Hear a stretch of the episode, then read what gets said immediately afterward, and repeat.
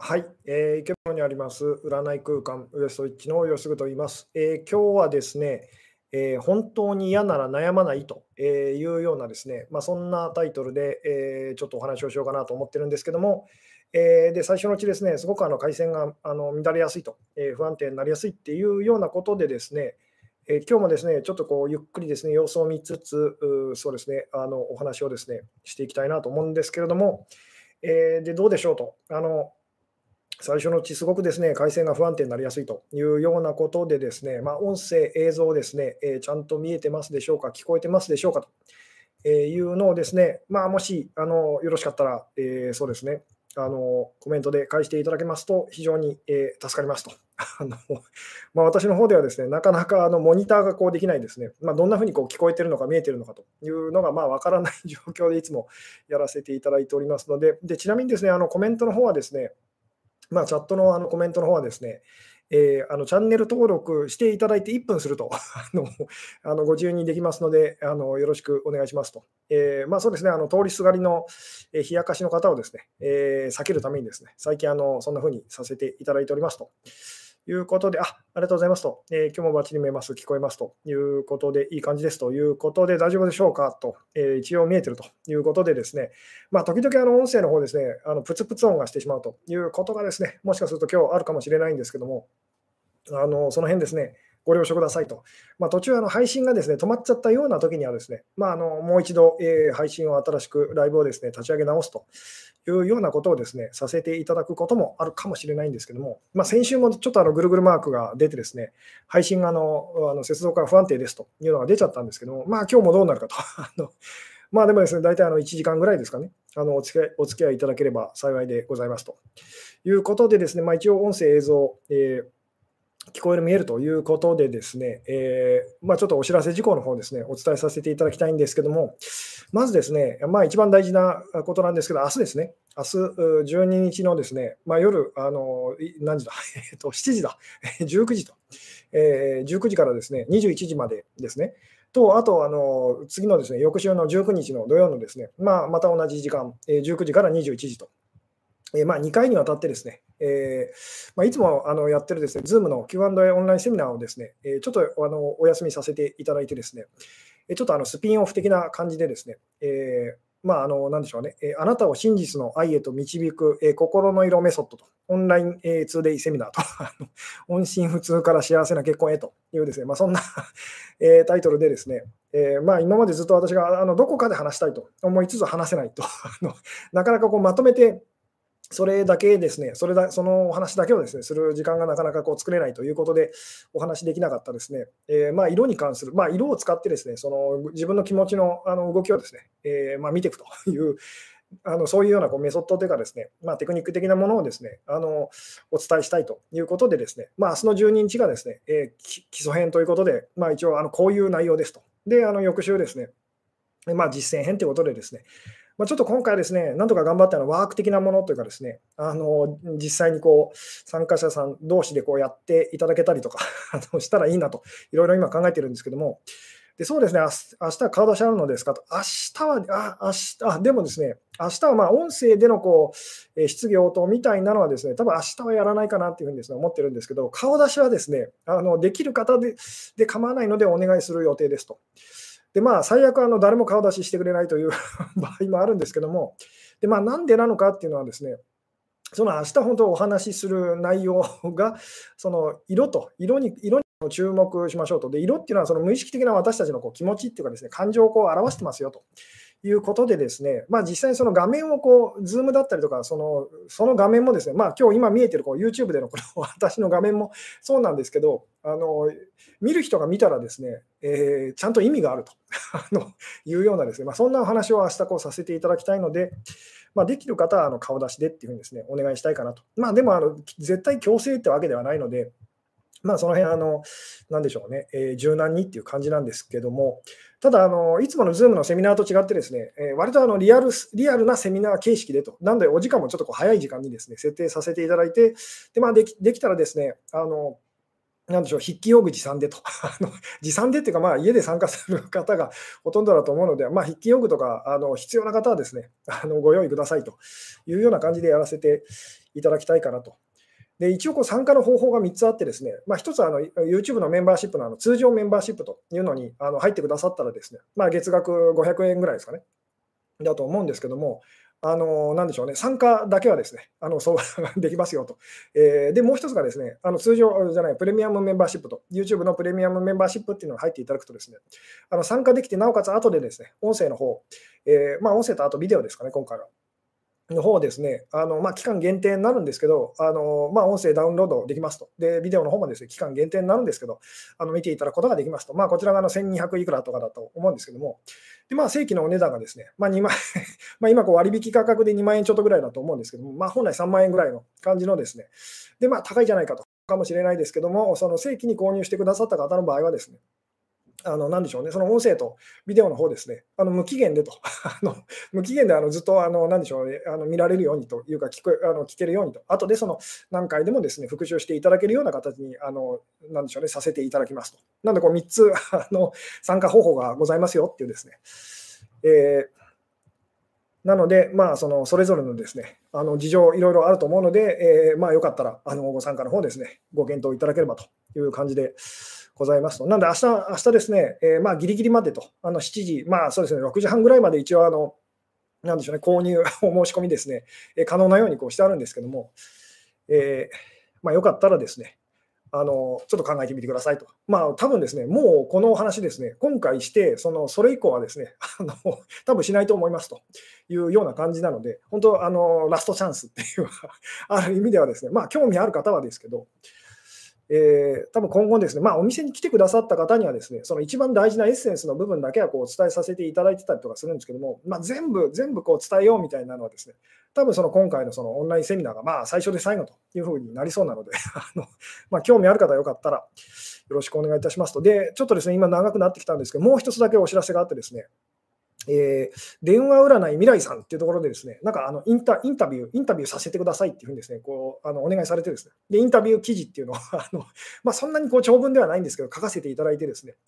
で、まあ、その、なんでしょうね、読む人が読んだらですね、あの結構あのヒントになるかなと。いう、まあ、私が今、あの普通、普通っていうかですね、普段こんな感じでお仕事してますよと。いうのをですね、まあ、インタビュー形式であの掲載あのしてくださってですね、で、あの YouTube で今ご覧の方は下の方の概要欄というか説明欄覗いていただくとですね、リンクが貼ってありますので、あの、よかったら覗いてみてくださいと。あの結構ですね、あの何でしょうね、えー、まあ、大事なことが書いてありますと。あのまあ、読む人が読んだらですね、そのインタビュー記事をこう読んでくださるだけでですね、なんかちょっとヒントに なるようなことをですね、書かせあの答えさせていただきましたということで、まあ、ご興味ある方ですね、ちょっと覗いてみてくださいということでですね、だいぶ長くなっちゃいましたので、ちょっと本編に入っていきたいんですけども、今日ですね、えー、今日のお題はですね、なんだっけ、えっと、本当に嫌なら悩まないっていうですね、まあ以前にもこのお話ですね、結構したことあると思うんですけども、そうですね、えー、本当に嫌なら悩まないと。まずこの言葉を聞いてですね、えー、そうですね、まずちょっとこう、実際にこうダイレクトに聞いてみたいんですけども、今、あのライブに参加してくださってる方にですね、本当に嫌なら悩まないっていう、どうですか、この言葉を聞いてどう思いますかと。つまり本当に嫌だったら悩んだりしないっていうお話なんですけども、まあ、これについてですね、どう思いますかと。えー、うん。よかったらですね、答えてえー、いただけると嬉しいんですけど、本当に嫌なことでは私たちは悩まないんですと。つまり悩む悩んでるってことはですね、別に本当に嫌ではないっていうお話をしたいんですけども、で、本当に嫌ではない、なんでってことはどういうことなのかというお話なんですけども、うん。ああ、なるほど。浮気されてるのが嫌ですと。浮気から自分の元に戻ってきてもらう方法ってありますかと。で、それもだからその浮気されるのが嫌ですっていうふうにおっしゃってますけど、嘘ですよ。なぜなら本当に嫌だったら、その、なんでしょうね、問答無用でその状況からあなたはこう脱しようとするからですと。まあ、その、そのやり方っていうのは何でもいいんですけど、じゃあ浮気されるのが嫌だったら、その人と、まあ、そのパートナーとお別れするというのでもいいですし、じゃあその人が浮気しないようにですね、あの何でしょうね、えー、ロープで縛って監禁するとか、まあ、いくらでも方法はあるんですと。あの方法はありますよねと。えー、なのでその、それが嫌ですっていうのはですね、あの嫌だって言いながらその放置してるっていうのは、それはだから嫌じゃないんですよ、本当はと。嘘なんですよと。その証拠に私たちは本当に嫌なことっていうのは1秒でも嫌なので、なので、これ、あのブログの告知文でちょっとこう書かせていただいたんですけども、もしも誰かですね、あの急にあなたのお腹刺していいですかと、あのこの刃物でっていうふうに言われたらですね、まあ間違いなくあなたは嫌ですって言いますよね。つまり悩んだりしないと。悩むあの悩む必要ないですよね。嫌なんですからと。じゃあなぜ悩むのかって言ったら、そのでそれがその今日お話ししたい内容なんですけども、うん。なので、その嫌なことで、その辛いことで嫌いなことでこう悩むというのは、本当はよく考えてみるとおかしいと。だから嘘ついてると いうことですよね。嫌だったらだってやめればいいと。あのそのことから離れればいいと。忘れればいいと。まあ、やり方いくらでもだからあるんですけども、じゃあなんでそれをしないのかっていうですね、うん、監禁したら捕まるよと。逃げればいいじゃないですかと。あの逃げればいいと。あるいはその捕まらないようにやればいいと。分かっていただ 分かっていただけるでしょうかと。つまりだからこれどこまでも続けることができるんですけど、でもこうじゃないですか、でもああじゃないですかってもちろんいろいろ出てくると思うんですけども、そそれはいくらでも言ってみたら、その、なんでしょうね、あの返していくことはできますよね。つまりいろいろ理由をつけてあなたはそれを嫌がっているというですね、だからあの嫌がっているんですけれども、そのなんでしょう、じゃあ続けてると。つまり本当は嫌じゃないと。本当に嫌なことっていうのは私たちはこう、なんでしょうね、えー、もうすぐにでも、すぐに悩んだりせずに、すぐにそこからこう逃げ出そうっていうかですね、あのするので、じゃあその本当に嫌なことと、その嫌だ嫌だって言いながらこう続けてしまうことのこととのその違いは何なのかと。で、なぜそんな状況になっちゃうのかっていうですね。で、そこから抜け出すためにはどうしたらいいのかというお話を今日はしたいんですけども。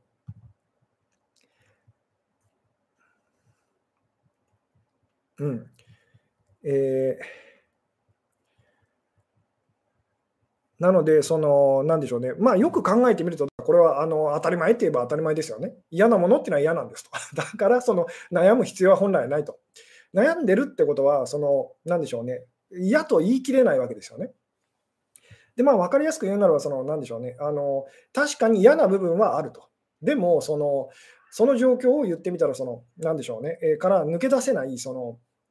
あの理由があると。つまりその自分ではその認めたくないんですけども、そのポジティブなその面があると。で、ポジティブな面とネガティブな面を比べてみて、ポジティブな面が勝っちゃったときに、私たちはその、なんでしょうね、ネガティブな面がどんだけあったとしても、まあ、ポジティブな面がつまり勝っちゃってるので、そのやめられないというふうにこうなるわけですよね。で、まあ、こうこのお話、いつもこうしますけども、隠れたメリットというですね、つまりあのあなたが今どういう状況で苦しいのであれ、辛いのであれ、何か隠れたメロメロット、メリットがあるはずですと。で、それが手放せないので、その嫌な状況にあなたは耐え続けているというですね。なので、そのじゃあ、その隠れたメリットって何なんでしょうっていうふうにですね。なので、その言ってみたら、これって自分でやってるんですと。つまりあなたが無意識的にかもしれないですけど、そのデメリット、デメリットを比べて、その、なんでしょうね、確かにデメリットでかいと辛いと、あの嫌だと。だけど、そのメリットの方が勝っちゃってるという状態の時に私たちは、まあ、嫌なことで悩むってことがこうできると。つまり本当にそのデメリット100%だったらですね、悩むその余地っていうのはないですよね。なので、ところが私たちはその、まあ、物事何でもそうですけど、自分に都合よくその、なんでしょうね、考えたがるので、そのデメリットの方ばっかり見て、ですねメリットがあるっていうのをこう認めたがらないと。で、認めたがらないのはこうなぜかっていうですね、まあ、その辺は結構こう大事になってくるんですけども、うん。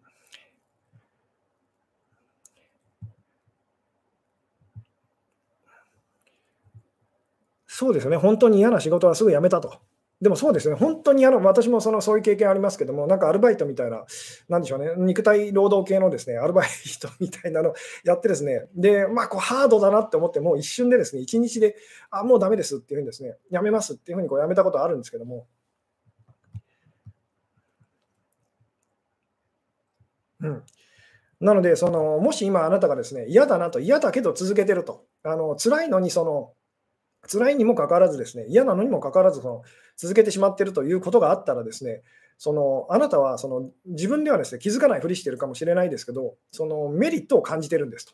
じゃあそのメリットって何なんでしょうっていうですね、そこに目を向けてみましょうと。でもしそのメリットが見つかったらどうなるかっていうと、あの、なんでしょうね、それは自分で選択して、それをあの、その状態を続けてるってことになりますよね。つまり犯人はあなたですってなりますよね。あのなので私たちこう辛いことでその嫌なことでこう悩んでるとき、まあ今日のタイトルにこう戻るとですね、嫌なことで悩んでるときっていうのは、まるでこう誰かにそれを強制されてるようなこうなんか気がしますよね。強制されてるような気がすると。えー、で、言ってみたら、そのなんか、あのすごく拘束されてると、縛り付けられてるというようなこう気がしちゃうんですけども、でも例えばこう人の話とかこう聞いてると分かると思うんですけど、その私たちこう、まあ、嫌で嫌であの仕事が嫌で嫌でしょうがないって言いながらその仕事を続けてる人と、あるいは その浮気ばっかりしてとか、あるいはこうひどいあの人でと、えー、パートナーのことをボロクソに言いながらですね、そのパートナーと別れようとしないその、まあ、女性とかまあ男性とか、まあ、いくらでもそういう人たちを私たちこう見ますよね。で、まあ、自分自身もそうだ、私たちもそうだったりするんですけども、でも人の話聞いてるとよくわかるのは、嫌ならやめればいいじゃないかと。あのでも、その言っても、でもとかですね、そうは言ったってとか、そうはいかないというふうにですね、やめられない理由とか、そのそれができない理由をその人はまあいくらでもこう言ってくるんですけども、じゃあ続けるしかないじゃないっていうと、そのいや、でもそれが辛いのよっていうふうにこう返ってくると。で、この不毛なやり取りっていうのはあの、いろんなところで私たちこうやるんですけども、で、まあ、つまりその、なんかじ、なんでしょうね、えー、デメリットの方にだけこう目を向けてるとですね、何が嫌かと、どれぐらい嫌かっていう、そっちにだけこう目を向けてるとですね、あのなぜ自分がそれをこうあのやめられないのかっていうのがですねこう見えてこないと。つまり犯人が自分以外だって思ってるうちはですね何しろ犯人は自分以外なのでそのどうにもならないってなっちゃいますよね。でもしも実はそれを選択しているのが、まあ、たとえ無意識的にであれ自分だったらと。つまりそのメリットとデメリットっていうのをこう比べてみたときにですねメリットの方がでかいのでやめられないというふうにこうなったら あの自分で何しろ選択してることなので自分で選択してることだったらこうやめることができますよね。じゃあなんで私たちはそ の、なんでしょうね、えー、嫌なことをこう続けてる、その時のですねこのメリットっていうのをこう認めることができないんでしょうと。えー、これどうでしょう、ちょっと難しいお話なんですけども。うん、あなるほど、そのメリットは具体的と抽象的と。そうですね、まあ、具体的に見える時もあれば、そのまあ、でも結構掘り下げていくと、その抽象的っていうか本質的なあのお話になってくるんですけども、でも例えば結構こういう方がいらっしゃるんですね。例えばその、まあ、女性でですね、えー、まあ結婚したいと思ってると。ですごいこう素敵な男性に出会ったと。ところがですね、その男性が、まあこれはよく、まあ、あのこういう話よくあるんですけども、まあその何でしょうね、えー、とある宗教にこう入ってらっしゃると。で、その言ってみたら親の代から、親の代とかその、あるいはこう おじさん、おばあさんの代からですね、まあ、そのとあるこう宗教のその熱心なこう信者だと。つまり結婚するためにはそのその宗教にこう入らなきゃいけないというですね。で、どうしようってこう悩んでこういらっしゃる方がいると。あるいはまた別のケースでこういうのもありますと。そのまあ、今付き合ってるこうあの男性がいますと。で、その男性がこういうことを言うと。あの 君は他の男とこうなんかエッチしてるところを見てみたいと。で、そこでそのその女性がこう悩んでこうやってくるというですね。で、まあ、その他にもこう、まあ、いろいろあるんですけども、そのどうでしょうと。あなたがそういう方、もしそういう方があなたのところに相談に来たとき、まあ、素直にあなたはどう思いますかと。これですね、どうでしょう？あのちょっと考えていただきたいんですけども、つまり結婚したいと。で、すごい素敵な男性と出会いましたと。ところがですね、まあ、あのその男性がですね、まあ、とあるこう宗教にこう入ってると。で、あるいはその家族みんなこうその宗教に入ってて、つまり結婚するのだとしたら、もうその宗教にこう入らなければいけないというような状況と、えー、いうのがまああったりとかしますと。で、他にもですね、その今付き合ってる人がと、あのなんでしょうね、他の男性と例えばエッチをしてる あのところは見てみたいと、あるいはそのそそういうなんか大人のパーティーみたいなのにこう参加したいと言ってると いう、で、まあどうしようってこう悩んでこうやあの来る方がいらっしゃるんですけども、素直に、素直にですね、そういう方がもしあなたのところに相談に来たらどう思いますかと。でで、そうですよね、やめればと思うと。やめればいいのにと思ってしまいますねと。そうですよね、やめればいいのにと。でもこうも感じるはずですと。あの迷ってるってことは嫌じゃないんだなっていうふうに、どうですか、分かっていただけますか？つまり本当に嫌だったら、さっきも、まあ、何度もこう今日これ繰り返すと思うんですけど、本当に嫌だったら私たちは1秒も嫌なんですと考える余地はないので、でもしもその、なんでしょうね迷、迷ってる、悩んでるんだとしたらですね、そこまで多分嫌じゃないと。そこまで嫌じゃないと。その言ってみたらその確かに嫌は嫌なんですけども、えー、なんかこう、その方がですね、もしじゃあそれを受け入れたら、飲み込ん自分がそのそれを受け入れたら、なんかいいことがあるんじゃないかってこう期待してる、それがどうですか、こう伝わりますかと。うん、つまり、例えば今の話も、例えばそういう同じような状況で、例えばその本当結婚相手がその,、まあ、宗教、まあ、すごくこう熱心にこう宗教をこうなんでしょうね、えー、信仰してらっしゃっててですねで、それがどうしても受け入れられないっていう女性はですね、やっぱり無理ですだ、あのありえませんっていうふうにですね、あのなったりとかもするんですね。でまあ、その言ってみた他の男性とそのエッチしてるところは見てみたいという、そのそういう性癖を持ってる あの男の人という人とこう付き合っててですね、それはどうしてもダメな人っていうのは、まあ、あの無理ですというふうにこうなると。迷ってると、悩んでるってことはですね、そこまで 言ってみたら、そういうその無理ですってこうあのすぐにこう、なんでしょうね、こう言ってしまう人たちに比べたらですね、そこまででもないからだったりするわけですよね。なので浮気は嫌、浮気をする人は嫌ですっていうふうにですね、本当にあなたが例えば思っているのであれば、じゃあもう浮気をした瞬間に、じゃあそのさよならっていう、もうそれで終わりって話ですよね。なぜあなたはそれをしないのですかと、できないのですかと。言ったらその、まあ、ここに話が戻ってくるんですけども、何かあなたはその、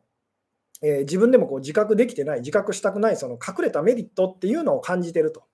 じゃあ、それは何なんですかと。で、これをだからその何でしょうね、えー、自分でこう見つけると、気づくっていうですね、認めるってことがすごい大事なんです。それさえできたら、やってるのは、つまりこの苦しい状況をその続けてるのは、犯人は私だってなりますよね。で、何度も言いますけど、こう自分でやってることだったら、自分でやめることがこうできるんですと。つまりそのポジティブなこととネガティブなことっていうのを比べてネガティブな方が勝ってると。ポジティブな方はあるけれどと。でもネガティブな方が勝ってるってなったら私たちはあのやめますってなりますよね。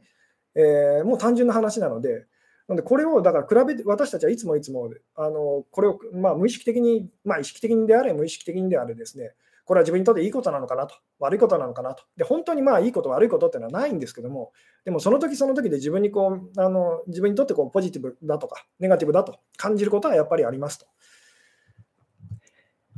うん。なので、今あなたがその嫌だ嫌だというふうに、嫌だって言いながらその続けてしまってる、その、なんでしょうね。えー、じゃあそれで享受している、その受け取ってるそのメリットは何ですかというですね、まずそこにあの目を向けてみてくださいと。で、なぜそもそもそれにじゃああなたが目が向いてないのかというとですね、認めたくないと。つまりそんな風に思ってる自分っていうのを認めたくないと。つまり私らしくないと。だからその、そんな風にこう、え私はそんな風に思ってるはずはないっていうふうにですね、やって、そのメリットの方は隠してですね、デメリットの方だけをこう見てると。で、そのやめられないと。で、やめられないっていうのはだから嘘ですよと。本当に嫌なら私たちはあの、なでしょうね、悩んだりとかしないので、悩むってことは何かあなたがこう、えー、なんでしょうその状況でこう感じているそのいいところがあると、メリットがあると。じゃあそれは何なんですかと。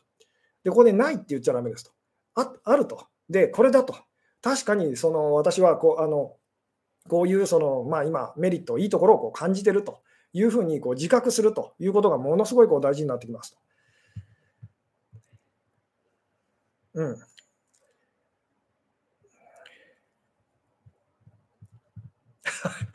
なるほど。でも辞めたら嫌われちゃう場合はどうしたらと。だからそれがあなたのそのメリットってことになりますよね。つまり、その辞めなかったらその嫌われずに済むと。嫌われたくないという、その、なんでしょう、まあ好きになって、好きでいてくれてる感じもしないけども、せめあの少なくとも、その辞めてその嫌われちゃうよりは、そのマシだってことですよね。今あなたが嫌われる、つまり今感じているそのメリットっていうのを、そのあまりにもそのデメリットの方がでかくなってきて、もういらないと。嫌われても構わないってなったら、この問題はだから解決するはずですと。あのなぜなら私たちは本当に嫌なことでは、嫌な方が勝ったそのものでは、ことではですね、悩んだりしないからですと。なので嫌だ嫌だってその、なんでしょうね、あの言いながらそのやめられないのはですね、ああなたが実はその嫌な部分よりもそのネガティブな、ポジティブな部分と、そのでメリットの方が今勝っちゃってる状態だからですと。で、にもかかわらずあなたがそのメリットっていうのはですね、あのちゃんと見ようとしてないと、認めてないというですね、こういう状況の時に諦められない、やめられないと、嫌なのにと、辛いのにっていうですね、まあそういう状況にこうなっちゃうんですけども、うん。メリットとデメリットがあって悩むのは当たり前なのではと。えー、で、当たり前なんですけれども、いや、なんでしょうね、メリットとデメリットがあって、確かにその、なんでしょうね、ああ、いいところあるなと、ああ、でも悪いところあるなと。で、悩むと。悩んだとしても、その悩む状態がこうずっと続くと。つまりその葛藤し続けるっていうのは私たちにとって辛いことなので、その、なんでしょうね、えー、言ってみたら悩み続けるっていうことがだから問題なんですと。つまりその選ぶときに私たちはまあ何かしらこう悩んだりしますよね。でもその悩む時間がこう長く続いてるっていうことが私たちにとってこう苦しみをこう生んじゃうので、で、なぜ長く続いてるのかっていうとですね、そのデメリットは分かるけれどと、メリットっていうのが見つからないというふうにですね、あの見ないふりしちゃってるという。じゃあそれに気づいて、じゃあどれぐらい今あなたはメリットを感じてますかと。で、どれぐらいデメリットを感じてますかっていうんですね。で、確かにデあのメリットの方を私は感じてますねと。あっていうふうにこうなったら、言ってみたら、今続けてることっていうのを、あの何でしょうね、そこまで嫌じゃなくなるはずですと。逆に言ってみたら、その、なんでしょう、ね確かに私はメリットを感じてますと。でも、そのデメリットの方がはるかになんかこう比べてみたら大きい気がしますってなったら、まあやめるっていうかですね、あの悩む必要なくなりますよねっていう。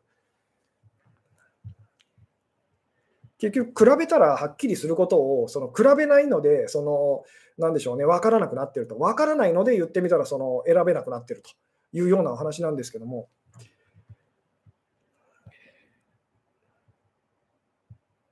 うん。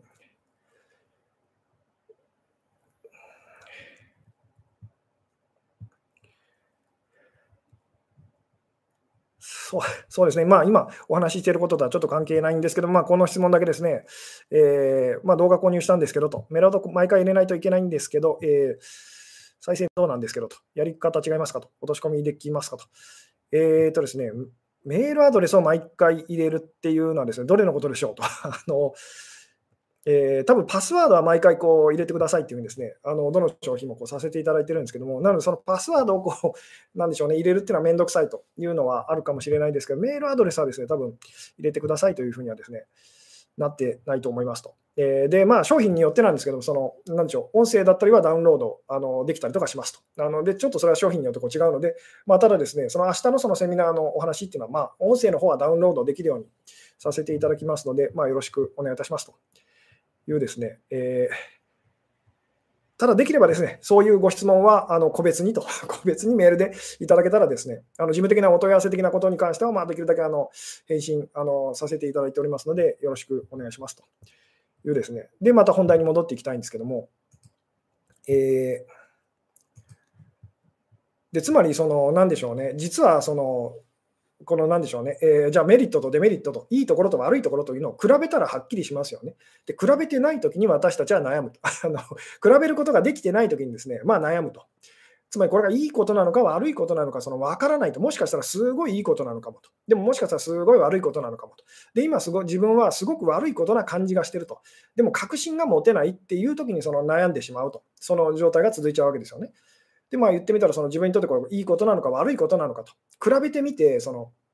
そしたら、そのはっきりしますよね。もちろんこの差が微妙だと、どっちなんだろうと、わからないなっていう時はあると思うんですけども、でも言ってみたら、それを続けていったら、あの分かるはずですよね。例えばあなたがこう、これどうなんだろうと、美味しそうだけどと、まずいかもしれないっていう食べ物があったとして、食べていったら、その 最初分かんなかったとしても、そのうち分かりますよね。で、うわってなって、そのやめると。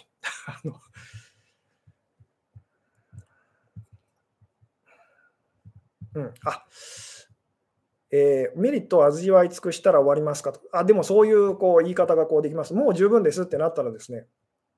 例えばすごい辛いけど美味しい食べ物があると。で、辛いと。でも美味しいと。で、辛いと。美味しいと。で、まあ人によってですけど、そのもうここまでっていう、その全部は無理だと。美味しかったけどもう無理ですっていうのはやっぱあったりしますよね。でもしもその美味しいと感じられないと、で辛いままだと、でももしかしたら美味しいんじゃないかっていう場合はですね、あの辛いのそのすごくこう必要以上にこう食べて、で、うわーっとその全然美味しいって感じられないと。いうですね、まあ、そんなようなことになっちゃうと思うんですけども、うん、あなるほど、具体的に何なのか分からなくても、えー、メリットが何かあるんだろうなってことが分かったらいいんですかねと。えー、そうですね、でもそそれだとですね、その、なんでしょうね、えー、まずこう問題解決の本当第一歩ではあるんですけど、はっきりと自分で、あこういうことが自分にとって都合がいいんだなっていうふうにですね、あのまあ、それが具体的なことであれ、こう抽象的なことであれいいんですけども、とにかくあなたがその実際にその嫌だ嫌だと言っているその状況に、そのまあ、あの実はこうメリットをこう感じていると。感謝してる部分があるって言ってもいいんですけど、っていうことをまず認めない限りですね、その実感しない限り、その まあ言ってみたらこの問題っていうのは解決しませんと。なぜなら私はそのそんなこと望んでないと。私のせいじゃないっていうんですね。私がやってるわけじゃないっていうふうにこうなってしまうので。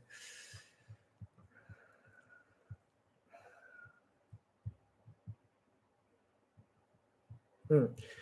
で、まあ言ってみたら、例えば今あなたがこう嫌がっている状況で嫌、がっている状況を実は喜んでるって認めるってどうですか？あのこれがだからまずですね、どう感じますかと。つまり今あなたが嫌で嫌でしょうがないと。まあややめたくてやめたくてその、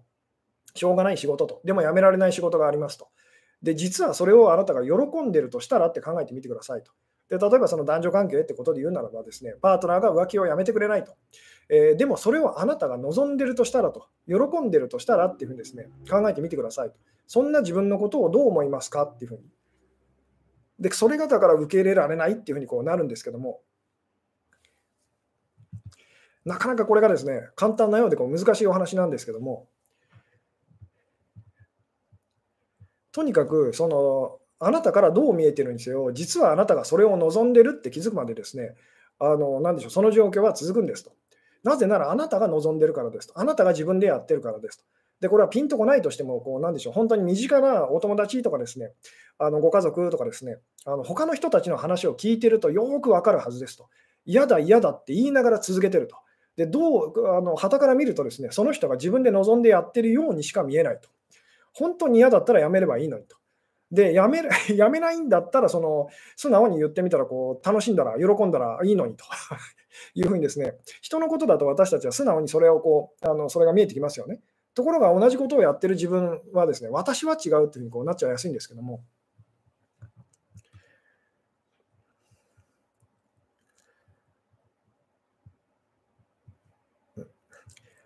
なんでこうそれを自分でやってるって自覚を持てたらですね、どんないいことがあるかっていうと、あの自分で何しろ自分でやってることなので、やめることもできるようになるんですと。でもしもこう自分でやってるっていう自覚がなかったらですね、やめることもできませんよね。何しろ悪いのはあなたじゃなくて、あなた以外のその誰かや何かと。つまりあなたにはコントロールできないことなので、あなたはずっと被害者のままで、あの被害者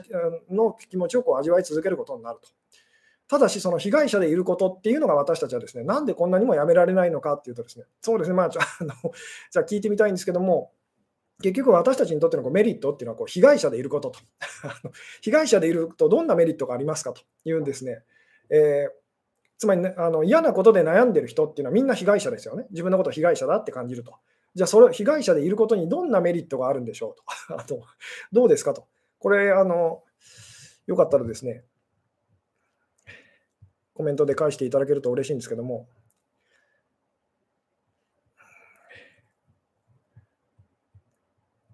うん、被害者でいることでどんないい思いをあなたはしてますかと。なぜあなたは被害者をやめられないんですか？あので私は別に被害者なんかになりたくありませんと。でもその、そういう立場を強いられてるんですって言いたくなる気持ちは分かるんですけども、もしもあなたが実は自分で被害者の立場をその守り続けているとしたら、なぜなんでしょうって考えてみてくださいと。そこにどんなそのいいことがありますかと。うん。で、まあ、これはもちろんいろんな言い方がこうできるんですけども、そうですよね、こういい人でいられるっていうですね、えー、まあ、弱い自分でいられると。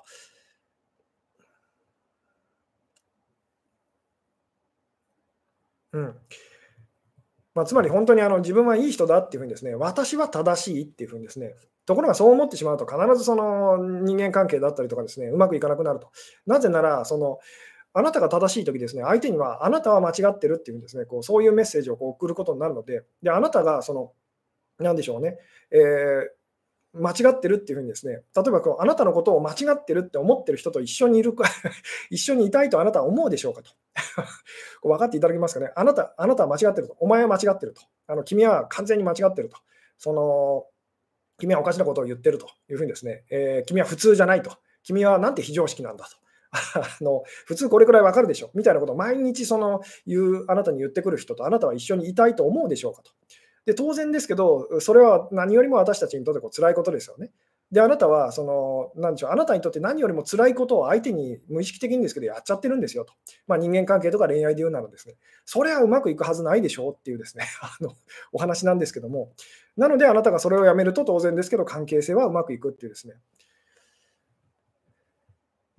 なんで、この間違ってるっていうふうに、そのそれを実、まあ、これをそのもうちょっとこう深い言葉で言うならば、その不確かだというですね、分からないということを認めるって言ってもいいんですけど、これが私たちにとってものすごいこう怖いことだったりするんですね。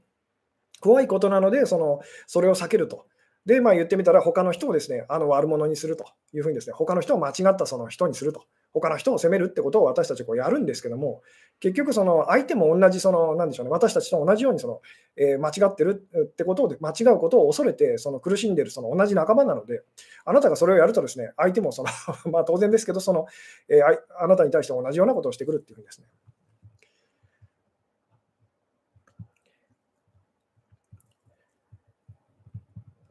なんでこう被害者でいること、被害者中毒って言ってもいいですけど、そのなんでしょうね、被害者でいると私たちはですね、あの自分が正しいと、間違って、間違ってないっていうふうにですね、少なくとも私はいい人のはずだっていうふうに、私もだからその、なんでしょうね、えー、ものすごいこう片思いで苦しんでいたような時ですね、まあ、すごくそう感じてたんですけども、でそのせいで好きになったその片思いしてた女の子にですね、ものすごい嫌な思いをさせてたと。で今だったら分かるんですと。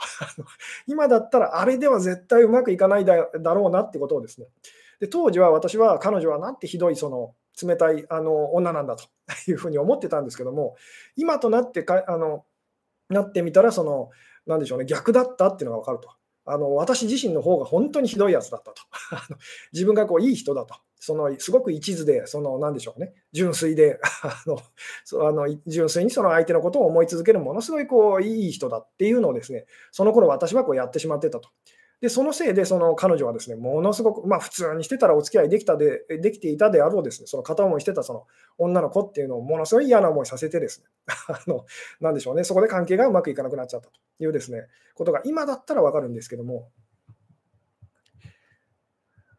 なんで、とにかくこの、なんでしょうね、正しさというですね、これを正しさを捨てるっていうですね、えー、間違っていてもいいっていうふうにですね、あのとにかくその、なんでしょうね、あのまあ、間違っていてもいいと、嫌われてもいいと、あの責められてもいいと、とにかくその苦しい、この苦しい状態をがもう嫌だっていうふうにです、ね、なったときにその、私たちはあのこの状況から抜け出すことがこうできたりするんですけども。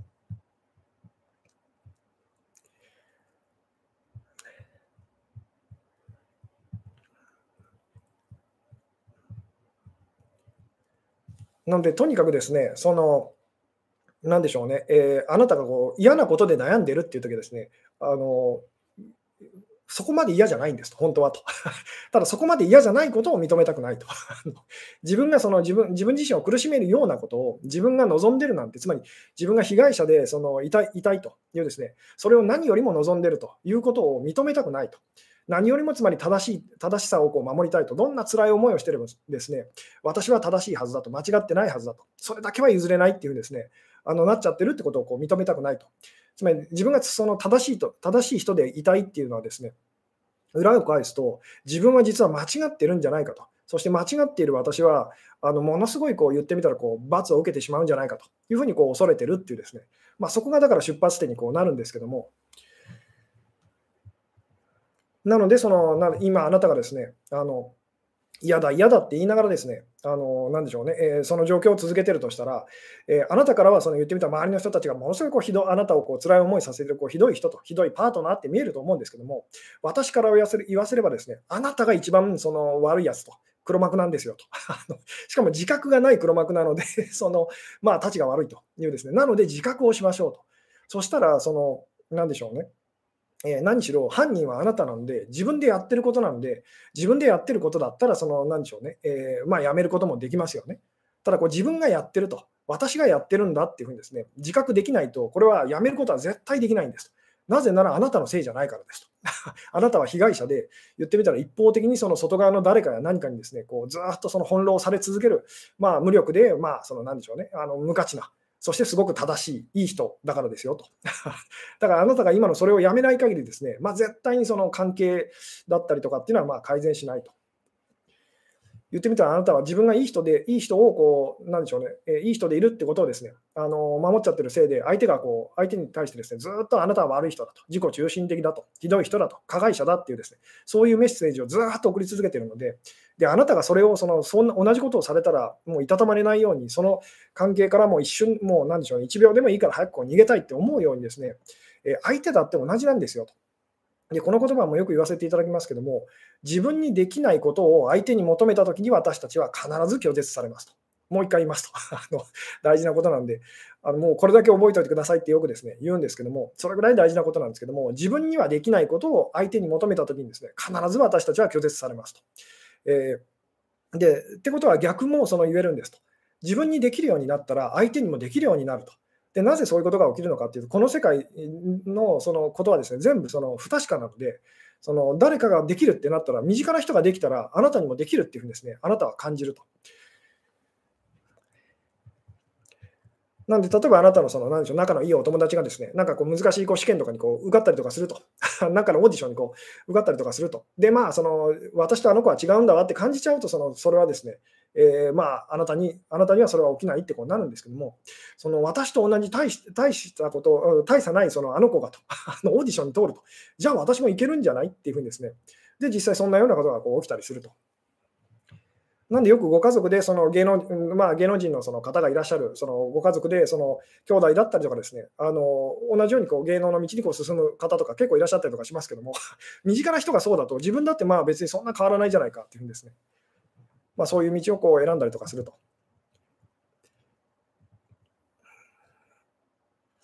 うん。ああ、なるほど、えー性的暴行を受けたことを家族に話したときに、父親に夜道を歩いたお前が悪いって言われたんですが、これに傷ついた私は間違っているんでしょうかと。えーまあ、間違ってはあのいないですけども、傷つい、まあ、このこれも以前にお話しましたけど、傷ついたってことは、あなたもそう思ってたってことなんですと。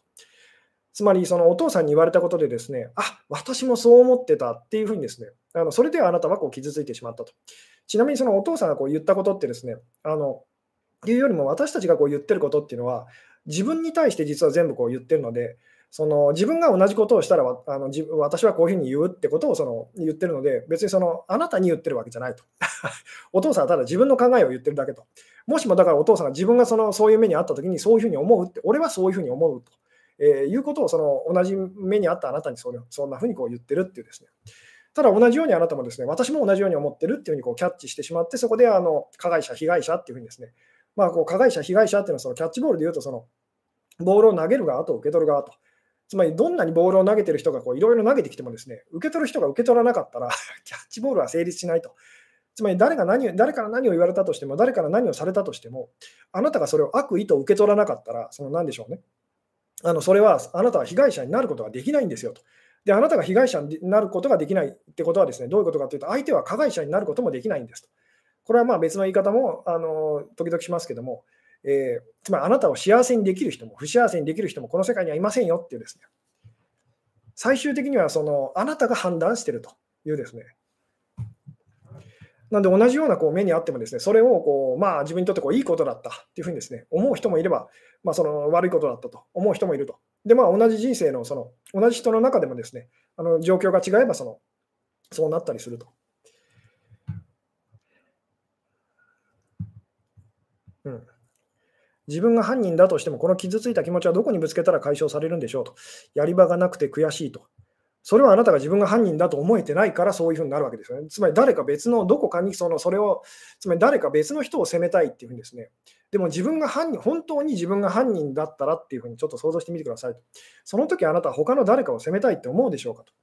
こんな私に育てた親が悪いっていうふうにやっちゃう方いらっしゃるかもしれないですけど、それもだからその犯人はその私だというような気がしてたけど、その犯人を作り出した犯人はあいつだっていうふうにまあ責任転嫁してるわけですよね。そうじゃなく、本当にあなたが犯人だったらと。まあ、犯人っていうのは言い方がこう良くないですけども、その何でしょうね。えーつまり本当に力を持ってるのはあなただとしたらと、あなたを幸せにしたりとか不幸せにするその力を持ってるのは、実はあなただとしたらっていうふうにですね、そしたら、そのあなたが辛いって思いをしてるっていうですね、その時にあなたはこう誰かのことを責めたりできなくなりますよね。で、まあ自分のことを責めたくなっちゃうと思うんですけども、これも間違ってますと。なぜならあなたは自覚してなかったからですと。なので、その言ってみたら、なんでしょうね。あのじゃあ最終的にはどうなるかというと、誰も悪くないっていうふうにこうなるんですけども、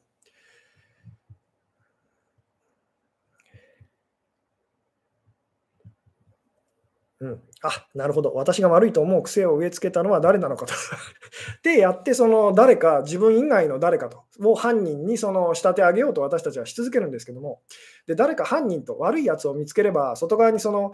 まあ、言ってみたら何でしょうね、あいつが悪いというふうに、あいつが間違ってるっていうですね、あの罪をなすりつける相手を、まあ、誰でもいいんですけど、あの見つけることができれば、一時的には私たちはそのちょっと気持ちが楽になったりするんですけども、ところがその人がいなくなるとまた困ると。で、同じようなその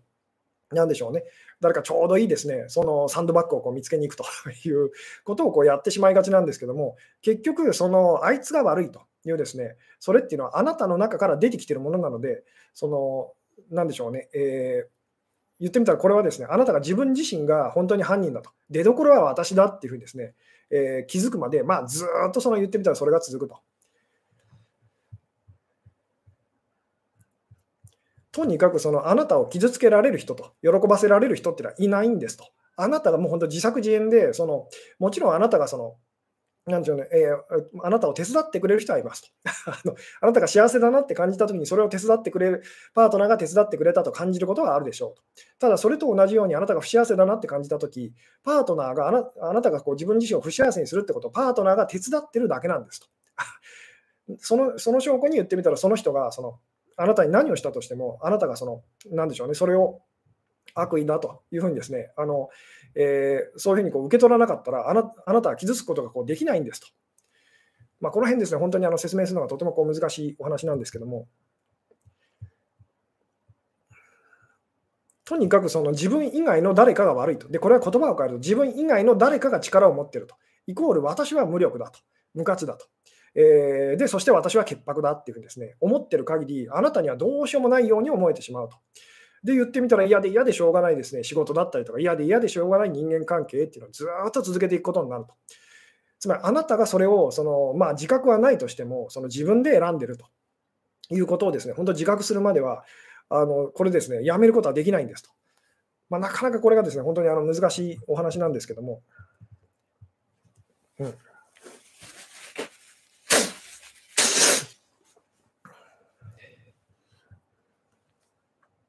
うん、相手が悪意を持って私に接してるとよく思うのですがとで、それは自分が悪意を持ってその人に接してるっていうふうにあなたが思っちゃってるからですと。なんで自分がなんか悪意を持ってその人に接してるときにその気づくといいですと、自覚するといいです。あ、今なんか私この人を嫌なことを言おうとしてると言っちゃったと。いうふうにそしてその時にあなたがその何でしょうね、えー、気づいていたらそんなことをそのしなかったのにってしたくないのにっていうんですね。で、そういうふうにこう自覚できると何が起きるかっていうと、誰かがあなたに悪意を持って接してきたようにこう見えたときにですね、えー、その人も例えばあなたと同じようにこう後悔してとで、あんなこと言わなければよかったのにっていうふうに思えるようにこうなりますよっていうですね。もうとにかくその相手はこうだろうというのはなぜなら私はそうだからと いうことなんですと。結局はその相手の中に私たちはこう自分自身の姿を見てでそれをずっとこう責め続けているというお話なので、なんで相手との関係を通して私たちはこう自分自身を愛すると。まあ、許すと。いう、受け入れるっていうことを実はこうただやってるだけなんですよと。いうですね、まあそういうお話にまたこうつながっていくんですけども、なんでとにかくその、まあ、今日のですねタイトルに戻ると、えー、本当に嫌なら悩まないと。本当に嫌なこと、あのデメリット100%のことは あの本当に普通に考えてほしいんですけど、嫌なことしかないと、デメリットしかないことっていうのは私たちはあの悩まないんです、1秒もと。もう言ってみたらその嫌ですと。あのダメですと あの、えー、そんなことしたくありませんの、もうそれで終わ終わる話なので、にもかかわらず言ってみたら、嫌だ嫌だって言いながら続けてしまうのは、認めたくないかもしれないですけども、勇気がいることかもしれないですけども、あなたがそれをこう続けることで、ですね実は結構いい思いをしているというですね。で、それを自覚するためには、実際にその言ってみたら、喜びを感じているその瞬間に気づいてみるといいですと。でこれ喜びを感じていることにこう気づくっていうのはですね、いいことが起きて、その嬉しいってなるのではなくて、嫌なことが起きてると。例えば、まあ、あの、なんでしょう、また言ってみたらパートナーが浮気をしましたと。悔しい、悲しいと。でも、そこでなぜか嬉しいと感じてる自分がいるっていうふうにですね、気づいたときに言ってみたら、あ本当に私はそのメリットを感じてるというふうにですね、なった時に言ってみたら、もうあの証拠が出てきたわけですよね。あの現行犯と。現行犯で言ってみたら逮捕してくださいと。そしたら、もう言い逃れできないと。あのあ確かに今私は、その嫌だ嫌だって言ってるその、えー、嫌なことで喜んでいるというふうに、例えばすごいこう嫌なその、なんでしょうね、同僚だったりこう上司の人がですね、また嫌な感じであなたに接してくると。で、そのあなたがですね、まあ、その上司だったり、その人に対してですね、もうなんてひどいやつだろうと、あんなやつより私の方がそのずっとこういい人間だと、ましだというふうにちょっと優越感を感じましたと。じゃあ、その瞬間に気づいてくださいと。あなたはそれをその、なんでしょうね、えー、手放せなくて、この状況をずっと続けてるんですよというですね、とにかくその嫌なことで喜んでいる自分に、そのまあ、嫌でやめられないことで喜んでいる自分に気づくっていうですね、これがものすごい大事ですと。これができるようになるのはなかなかその難しいことなんですけども、でも私もこれができるようになってから、その嫌でしょうがないっていうことをですね、あの嫌なことで悩むっていうことが、まあ、もう本当にあの減っていきましたと。つまり嫌だ嫌だけど、その、なんでしょうね、続けてるってことは、やっぱ嫌じゃないので あの、嫌じゃない方が勝ってしまってるので、まあ、しょうがないなというふうにですね、じゃあ私たちがやったらいいのは、そのそこでこう味わってるその、なんでしょう、メリットの部分はもう十分だっていうふうにですね、満足だっていうふうにですね、なったら、その、言ってみたらその状況をこう続ける必要ってなくなるわけですよね。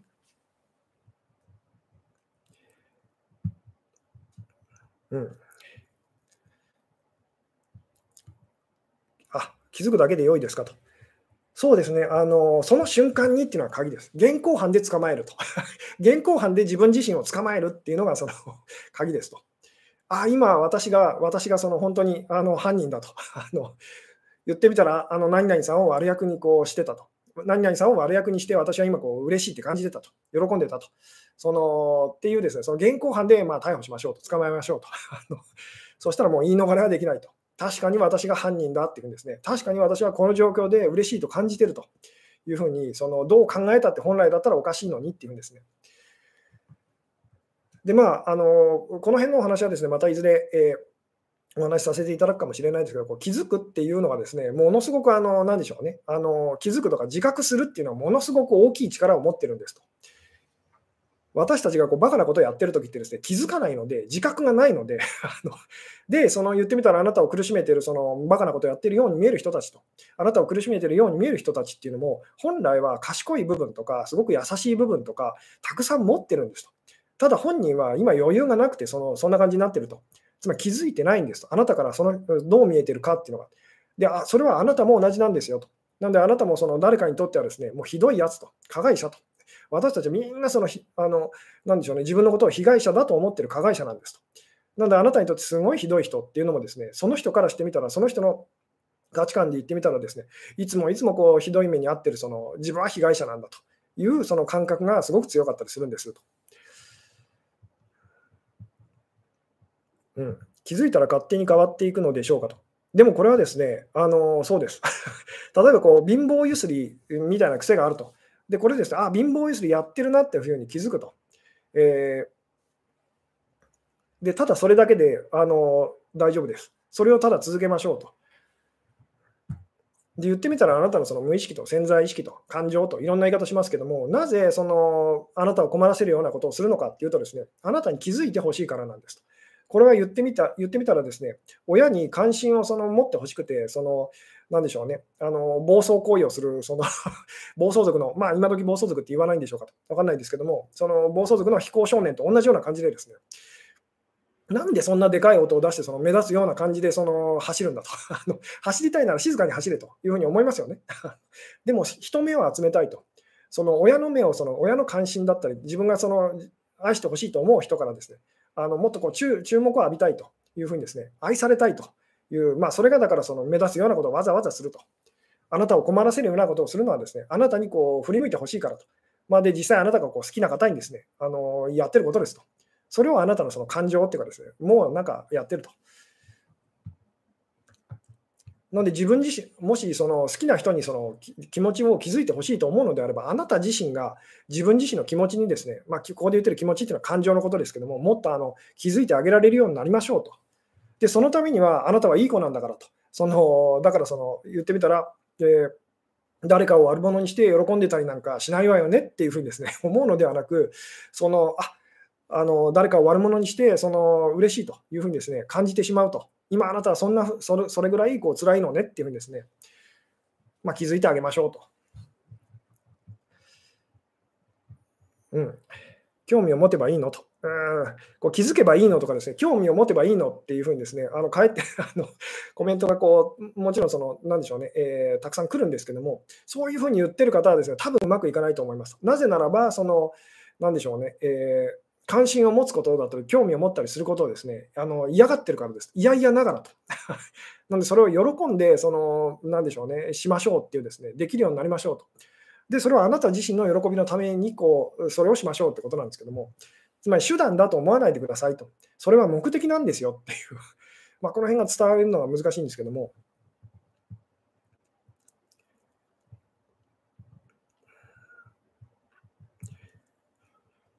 うん。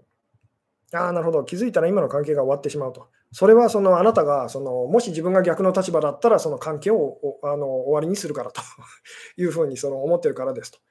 でも実際にはあなたがその自分がひどいことを思ってると。でもその仕方ないっていうふうにですね、あのそういうふうにご自分のご自分に対してこう優しくなれたらですね、ちゃんとその、なんでしょうね、えー、言ってみたら、あなたに対して、そういう時のあなたに対してですね、あの優しくしてくれるパートナーっていうのはそばにこういてくれるようにこうなりますよっていうですね、とにかくまたあのさ、そうですね、もうそろそろお時間な感じなので、こう最後にですね、繰り返しますけども、自分にできないことを相手に求めた時に私たちは拒絶されますと。もう100%ですと。間違いなくと。必ずと。なぜならあな、あの、何でしょう、あなたがそう信じてるからですと。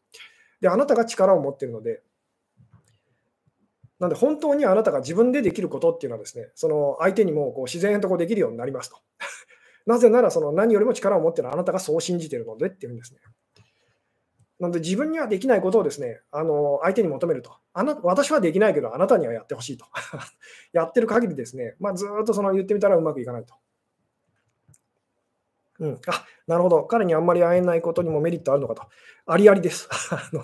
もうめちゃくちゃメリットがあるんです。この話はよくありますけど、会えないことで希少価値が高いとあなたは思いますよね。つまりあの人はすごく素敵な人なんだと。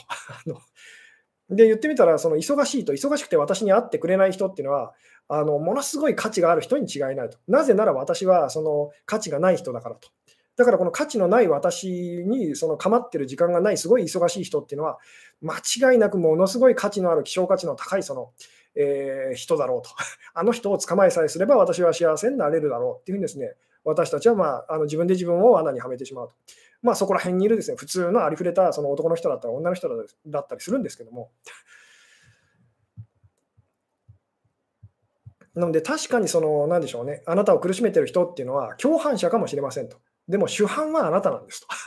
あなたがその 言ってみたら犯行計画を立てて、その人を巻き込んでるっていうのが本当のことなので、あなたが辞めたら、その共犯者の人っていうのはもう あの仕事ができないっていうかですね、まあ、言ってみたらその、あなたを不幸にする、その、なんでしょうね、お手伝いっていうのをですね、あのやめて、まあ言ってみたら、あなたが幸せになるお手伝いっていうのを、まあ、してもらえるようにこうしましょうと。でも、どちらにしても、その主犯は言ってみたら、あの出発点はあなたですよっていうですね。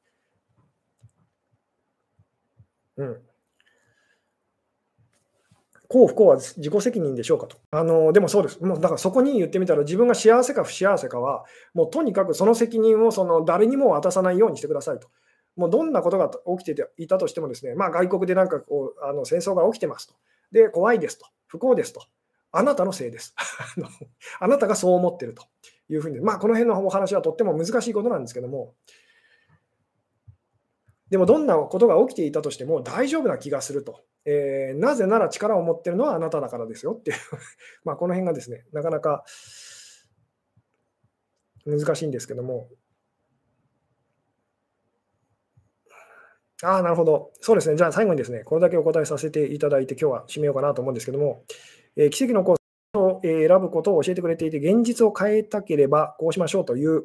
教えではないと思うのですが、吉純さんはこうなりたいならこうしましょうと現実を変えようとすることも教えてくれていると思うのですが、コースと少し違う部分があると思うのですが、その辺を教えていただけませんかと。そうですね、そういうふうにこう聞こえるかもしれないですけども、現実っていうのをこう否定するのも肯定するのも、その現実っていうのをこう、まあ、私たちが現実ってやってる、なんでしょう、こうそのなんそれをリアルにするっていうことでは同じですよね。なんですごいこうポジティブ、まあ、現実って私たちが呼んでるこの、なんでしょうね、形のあるこの世界をですね、いいものにしようっていうふうなのも、その、なんでしょうね、それをリアルにするってことでは、その、まあ、良くないことだと、まずいことだということなんですけども、その、それを、じゃあ悪いものでいいやっていうのも、その、おかしいと。リアルにするってことでは、その、同じだっていうふうにですね、よかったらこう気づいてみてくださいと。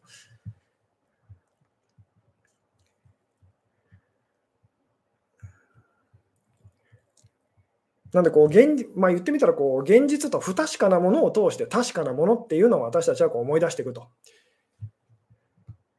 なので、その不確かさっていうのをですね、まあ、あの言い方として、伝え方として難しいんですけですけども、この世界の不確かさをちゃんと確かめてくださいっていうですね。で、不確かだってことは、その言ってみたら、あなたがこうネガティブだって思うこともそうではないと、ポジティブだって思うこともそうではないっていうふうにですね、あの必ずなりますよね。だからネガティブなものっていうのはですね、あのネガティブなままにしておかないでくださいと、ポジティブなものっていうのはですね、ポジティブなままにしておかないでくださいというようなですね、まあなかなかこの辺ですね、お伝えするのが難しい部分でもあるんですけども、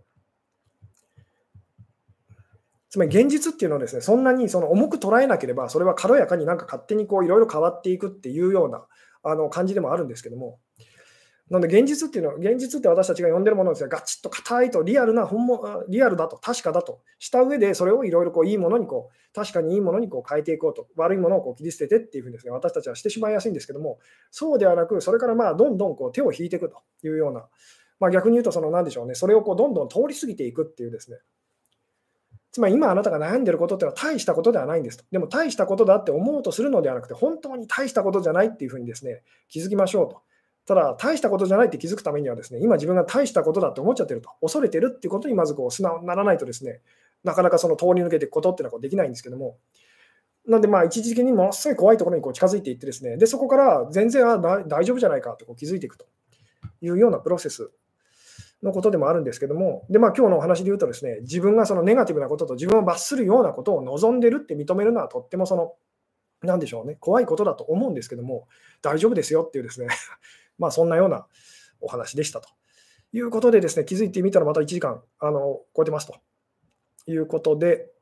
まあ、今日はですね、この辺でお話を終わろうかなと思いますと。で、明日ですね、3月の12日ですね、12日の、ちょっといつもと違ってですね、お時間早いんですけども、あの19時からと、夜7時からですね、21時と9時までですね、まあ2時間ですね、2時間あの実践編ということでですね、あの心の色メソッドのオンラインセミナーのですね、えー、まあ基礎編ということであのやらせていただきますと。えー、で、まあ、そうですね、YouTube のメンバーシップの方に方はですね、あのこえー、チャンネルのですね、私のチャンネルのあのコミュニティというところをですね、覗いてみてくださいと。あのそこにもう Zoom のあの参加情報あの書いてありますので、でまあ、正規のあの購入ご購入の方はですね、あの購入後にこう届くあの PDF ファイルの中をですね、覗き覗いてあのその情報をですね、確認してくださいと。えー、いうことでですね、えーそうですね、明日会える方はまた明日よろしくお願いいたしますと。で、また来週ですね、えお会いできる方、来週 YouTube のライブで、えよろしくお願いしますということで、今日は、えこの辺でですね、お話を終わろうかなと思いますと。はい、えー、最後までご視聴いただきありがとうございました。はい、それでは皆様おやすみなさい。はい、それでは失礼いたします。